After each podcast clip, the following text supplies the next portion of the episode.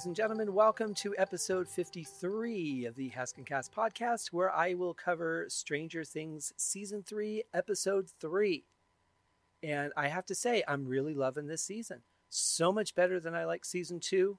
Uh, there's been little things I haven't liked within the episode, but so far the storyline has really moved. It's interesting, got a lot of new dynamics going on. And I like that they introduced, you know, some new people. It's always kind of um, a little bit dangerous to do that when you have a cast that's kind of tight knit. But uh, they've they've done well integrating the new people. Max kind of feel like she's been there since the beginning. Uh, Billy, I hate, but uh, you know he's an important character, and uh, and and now the uh, the the ice cream girl, Robin. So uh, I think they've done well integrating the new people. Um, jumping into the episode, I have to say that that was a really cute opening. I'm not a big fan of like dick and fart jokes. They're kind of um, bottom of the barrel, reaching for stuff to me. But uh, you know, when you're dealing with kids this age, you know, it, it's kind of normal that they're going to have some of that kind of humor. So I didn't really take uh, take anything weird for that. Just uh, you know, if it was an adult show, I would say that would be really, um, you know, just not my kind of humor. But for kids, you know, that's the kind of stuff they're going to do. So again, uh, very on par with their age. And I have to wonder how tough it is for the writers to write for kids this age. And I kind of wonder that in, in general because I don't really know exactly what it was like to be that age or in that age group myself. I remember little bits about it, but most of the years just kind of blend together. I don't know how I was at any particular age. Uh, if I can associate it with a spe- specific memory, and I happen to know how old I was at that time, I might be able to um, analyze that a little bit more. But in general, everything in my childhood is just kind of a blur. So I, I think that might be a challenge for the writers. But I do kind of feel like the kids are portrayed realistically, like this is how they would be. So uh, well done to the writers on that and to the, the whole production, you know, the actors, the director, all of that for keeping it real. Um, so that was that was the opening. Really cute, you know, kind of warm, and you could see that El still has her powers. She's not really using them a whole lot because she hasn't had to. Just you know, enough of a, a, little tinge here and there, like looking at uh, what the guys are up to, and then doing the thing with the sodas in the last episode. So you know, she still has it. Um, she's just not really needing to utilize her powers, which is probably good for her to rest up because you know at some point she's going to have to battle some crazy demon, and she'll be the only one that can do it. Um, I think uh, I think Hopper coming into to the girls uh, hanging out in the bedroom and assuming it was Mike. I, I think he's like way over the top in glee that he sort of broke them up or that he's not there. Uh, just you know, you would think he would have at least some concern for El's feelings, especially having lost his own daughter after everything that El has been through. So I have to say, I, I think Hopper's kind of a jerk uh, at this point, at least when it comes to, to his his adopted daughter's happiness. Um, I would like to see a little more humanity out of him, but uh, whatever he's going through is what he's going through, and that's why he is the way he is. Hopefully, we'll have a, a little bit better of an understanding.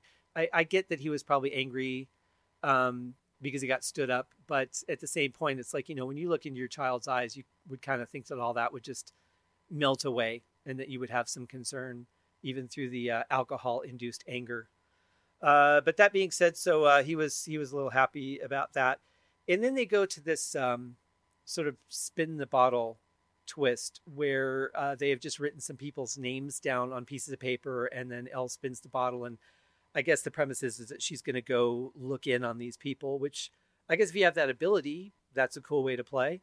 Um, and, and that's that's great, that's creative. But what doesn't make sense is so the first one that she lands on is Mr. Wheeler, and they're like, "Oh, he's boring." Well, if you wouldn't want to go visit him, or if you have no intentions of following that through, why put his name down in the first place? Why would either one of them ever write Billy's name down, knowing that there's no way they would want to go and look in on what he's doing, even though they do? Um, and then, uh, you know, I took a look at some of the other names: Dustin, Steve, Nancy. Those make sense but uh, Mr. and Mrs. Wheeler and then Mr. Clark, the science teacher, were on there, and I'm like, why? Why would you ever have put these people on there? You're not going to visit them; they don't interest you. So, I kind of feel like that's weird. Um, obviously, they didn't put, uh, you know, Mike, Will, or Lucas because they just saw them, so there would be no reason to go back and see what they're up to. So, uh, I don't know, kind of a kind of a weird thing. I guess they just needed more names, but if you're not going to visit them, then what's the point? But still a, a, neat sort of twist on spin the bottle when you have the kind of powers that Eleven does. Um, so then they go to uh, the next morning, and Joyce comes to visit Hopper because she's learned about these magnets and uh, some stuff from the the science teacher. And of course, he's upset naturally that she stood him up. And again, with no phone call, she didn't call the restaurant and say, "Hey, I'm sorry, I can't make it," or anything at all. No indication to, uh, you know, to to let him know that she cared. But at the same point, he just assumed that everything was okay. He wasn't concerned that anything might have happened to her. Uh, and considering the things that have gone on in their town, even though it's been a while, apparently, since there's been any kind of event, I I feel like there would be a little bit more unity between these people that they wouldn't just jump to being angry that they would be more concerned about other things happening in the town although he tends to blow that off pretty quickly when she shows him the magnets and refuses to admit that anything's happening so uh, i guess i could kind of see it but at the same point it just seems like there would be something in the back of your head that would be a little bit of nagging concern instead of just anger that you got stood up so I'm not really, uh, not really liking Hopper right now. Uh, regardless of what he's going through, I just think he's not being, um, not being a realistic right now. Uh, but obviously, eventually, you know, she uh, convinces him at least enough to to go back to the lab, uh, where he has a strange encounter of being knocked out by someone, and uh, of course, you know, in a in a TV and movie, they always do this, and I don't necessarily think you would do this in real life, at least if you had your wits about you. But he disappears. You know, he, he's like, you stay here because let's split up. That's always a really good idea. Uh, but you stay here. I'm going to go find out what that noise was. And then he gets attacked. And she's running around screaming his name, saying, Hey, I'm here if you want to attack me. There's another person you need to be worried about. Of course, the person just runs away, but not smart. I mean, first of all, stay together. If you want to eh, have her stay behind you, that's one thing. But, you know, the separation thing, never a good idea. I don't really think people would do that in a real life situation so much as they do that in television and movies. So there's another thing I'm really kind of not buying. And uh, not sure who this guy was, but I'm sure that that will unfold as time goes on. There's really seemed to be nothing going on at the lab. So I don't really know why somebody would be there unless uh, they were tracking Hopper, perhaps. That might be um, or just kind of watching over to see if anybody was snooping around. But again, if there's nothing there, then who cares if somebody's there snooping around or not? So I'm not quite sure where that's headed, um, but hopefully that that storyline will play out at some point, and we'll learn a little more about that. Obviously, I, am sure that Hopper and Joyce are in for much more danger in the remaining five episodes of the season. Um, so then uh, there's some more character build with uh, and Max, which I really like these two hanging out and being friends.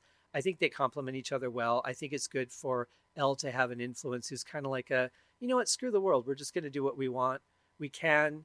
Um, I think they're, you know, a little unsupervised, but at the same point, El's got really nobody. So uh, I'm glad that she has Max. It's good for her for her sanity, so that she doesn't go off the rails like she did in season two. And uh, it's just kind of good for her to experience life a little bit and learn what it's like to just be a kid. And uh, I think that's pretty good. So uh, they go off on a little adventure trying to figure out what's going on with Billy. And uh, of course, they, they go to the house, they discover some of this uh, missing lifeguard stuff and trace it back to who it is. And then they go to her house. And uh, you know, uh, El's just ready to destroy the the look on her face when the when they go up to the door, and she is just ready to pillage. And uh, then they're kind of deflated because there's Heather and she appears to be fine. And I don't know if how much they really picked up on. They're intelligent girls, so I'm hoping that they picked up on the sort of Stepford wife feeling that I got from Heather. I hope that they did too. I kind of feel like they left with saying that things aren't quite right, but they still left. They didn't go back and check on the house or anything, at least as far as we know, because that's where the episode ended. So I'm hoping that they still have a, a an idea that something's not quite right there. Um, the episode ends with Heather killing, getting ready to apparently kill her father or torture him or do something to him. The mom's knocked out already. So I don't really know what the reason is for all of this. But one thing I think is, is very clear is that Billy has now taken Will's place. He's the one that's now possessed by the monster uh, as, as he was taken away in an earlier episode. And um, I, I think that now he understands who El is because he has the memory of the monster and sees El trying to close that portal and all that that that she did at the end of season two.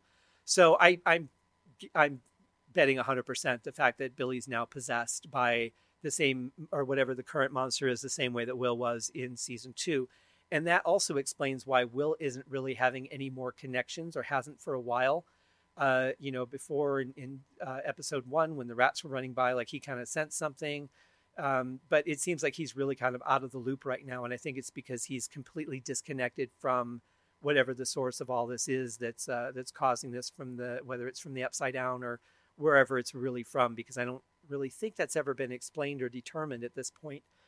So um, it's uh, it's going to be interesting to see where the next episode picks up, and and I'm already going to be halfway through the season, and that's kind of the trouble is that there's so few episodes uh, in a season of Stranger Things. I mean, really, there's there's eight in this, and having to wait a year and a half for eight episodes yeah, they're good, but it just seems like there should be a bigger payoff for that. I mean, you look at the sitcoms and things, or even other dramas that can deliver, you know, 20 some episodes, like 25, 26 episodes in a season. And it just feels like these kids are growing quick. So unless they're going to start shooting the next couple of seasons back to back, um, they're really going to have to play up the growth of these kids because in real life, obviously, they're going to be uh, moving at a fairly quick rate in their physical appearance and development their intellectual development. So, uh, you know, it's the tough thing about doing a story that involves children is uh, over the long run. If you do a movie, it's one thing, or do a series of a couple of movies, that's one thing. But uh, you really have to address their age, and obviously things are moving very quickly with these kids. Um, the separation of Will being the only one that's not interested in girls at this point, the only one that hasn't started dating somebody, really shows the uh, the distance in age, even though uh, they're probably like a year or two apart. But in that age group, that's a huge deal. So he wants to still be a kid, play games in the basement. Will's like, "Hey, we're moving on from this stuff. You know, I'm sorry you're not, but uh, we're we're growing, and you're going to catch up. But it's not today." So then, of course, you know, Will goes home. He starts tearing up all the memories and all that. Um, but I'm not seeing any connection between him and the source of all the evil. And at this point, uh, not where I had expected it would go at the beginning of, of episode one unless he's just so uh, you know engrossed in all these things going on with his friends that he hasn't really paid attention to anything else yet. So we'll see, but uh, but I'm betting on Billy for this one. Um. So that's the the Ellie and Max thing. That's the Lucas, Mike, and Will again showing more of that separation just in the uh, in the interest, and also as he starts to tear up the childhood memories. Now he's kind of uh, isolating himself from the group as well. So uh, there's a little bit more of that. Um, I'm uh, I, am thinking now about the uh, the Nancy and um, Jonathan line, and I have to apologize because I think I called him Charlie earlier, as Charles I think is the, the actor's name. Um, but you know, I like this little relationship build between them because their their entire relationship is kind of started from and continued on some sort of investigation into the drama that's going on. I mean, going back to season one, and um, there's always been a little bit of uh, intensity between them in their connection obviously they'd known each other for some time, going to the same school and growing up in the same town. But uh, when she was dating Steve, uh, there was you know there was a strain, but still kind of a there was always a connection between the two of them, and I like how that's building as they work together and they're going around trying to solve this mystery with the rats and the uh, the missing um, you know uh, food and fuel and stuff like that. So, uh, but uh, it's it's interesting because once again here's Nancy going in front of these really, really ridiculously over the top men, trying to bring something to their attention. Uh, she, you know, she crashed and burned the first time. Now she's got some documentation, some interesting facts. And once again, you know, especially the the real asshole blonde guy is just, you know, berating her for it. Nobody's encouraging her. Nobody's seeing any journalistic, uh, you know, potential in her. Instead, it's just better to make fun of her because that's what we do as guys and uh, just send her on her way. Uh, go get the coffee girl, go get the sandwiches because that's what you do. You're the secretary. Um, you know, if if any one of those guys in, in, in a group of that, there's going to be at least one that's going to look at this and go, you know what, though, it, it, that might not be the, the answer, but it is interesting that you're finding all this stuff is going missing in a short period of time. Let's explore that. Uh, instead, let's just berate her and make fun of her. And then when you think her boss, the the apparent manager, steps in and uh, tries to take it seriously, it turns around that he's just setting her up to, uh, you know, to kick her down the hill again, and uh, for for no reason whatsoever except to be part of the boys' club. Really annoying. It's a little bit over the top for me. It just seems like uh, they don't need to go as far as they are. Um, and uh, you know, back in the '80s, there were plenty of places like this, so they're probably playing this in in the writing of the story very accurately. It's just tough for me to watch because you know, it's so stupid the way that we treat people for absolutely no reason whatsoever. But uh, but bless her heart for uh, for giving it another shot. Um, I have to say though, if if I, what I don't know is how much do the people in the town know what has happened? Do they really not know any of it? Was it all just a small group of people? Uh, it seems like the, there would have been some kind of hubbub about it because the kids going missing, you know, with the even with school, and then that would have come home to the parents. It would have been on the news. Um, but I'm really not sure because if, if, I would think if the people of this town knew what had happened, they would start taking anything that's a, out of the ordinary a little bit more seriously. So I tend to lean to the fact that they're oblivious to what's happened, and that's certainly possible. But going along those lines, I, I just have to assume that otherwise their their behavior is even more over the top, in my opinion.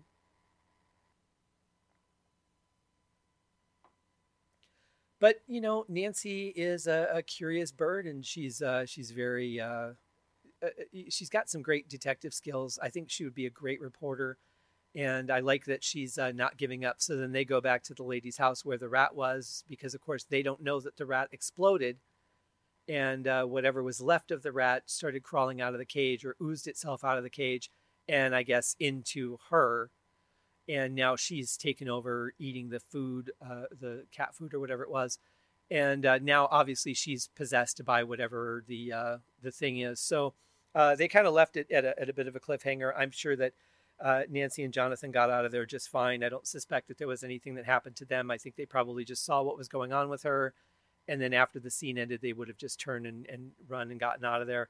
Their smart move, though, at this point would be to go to Hopper um, hopefully they do that and he kind of gets out of whatever funk he's in and starts taking some of this stuff seriously, especially after being attacked at the lab. Uh, so yeah, that's um, it's uh, it's it's definitely uh, an interesting series this year, and this was a, a great episode. In part, it's still setting up things for the finale as it, as the show tends to do, but it also was uh, pretty action packed. It had a lot of things going on. The only thing that that I thought was, uh, uh, I should say, the only other thing that I thought was a little kind of unnecessary was, and this is very common, especially in television, is uh, you know they see a guy, they think he's he's Russian, he's part of the thing because he has a somewhat stoic or almost angry look on his face, and then it turns out he's this random fitness instructor that's just going to start a class in the middle of the mall. There's you know. I, I don't know. There was really no reason for him to look angry except to make the story more interesting, to give them a decoy to start tracking and thinking that they were onto something. And they were getting a little payoff for all that uh, all that work that they had put into trans- translating the Russian transmission. But uh, you know, overall, it was a great episode. I'm really looking forward to the next one and seeing where things are going. Uh, I really feel, of course, like the end of the first two seasons, there's going to be some sort of epic battle, but this time it's going to be between El and Billy. I'm not sure how the uh, the new rat lady will be involved in all that. Obviously, uh, you know, Nancy's going to be trying to save somebody during some part of this. But uh, I, I think that's going to happen. And then I'm just going to make a prediction for the end of the series. If they actually get to make a finale, if it doesn't get canceled or anything before then, and you know Netflix is well known for that, but I think that Stranger Things will go the distance. But if they actually get to do a finale, I will say it's going to end with everyone in Mike's basement playing Dungeons and Dragons. I think that'll be the full circle of the show. So I'm going to make that prediction right now on July 4th, 2019. And uh, we'll see how many years the show goes and whether that actually happens or not. But it already seems the logical conclusion. And being that TV is somewhat predictable, uh, I, I, just have a feeling it's going to end that way. So we shall see. But uh, thank you for listening, for tuning in. I hope that this has been enjoyable, that the insights have been at least interesting and uh, we'll see what happens in the next. I don't know if all of these, uh, any of these fireworks will make it into the final mix here, but uh, the fireworks are going off uh, sporadically as I read this. So uh, I hope you guys are having a great day, enjoying the fourth, and uh, we'll be back with you for episode four. Bye.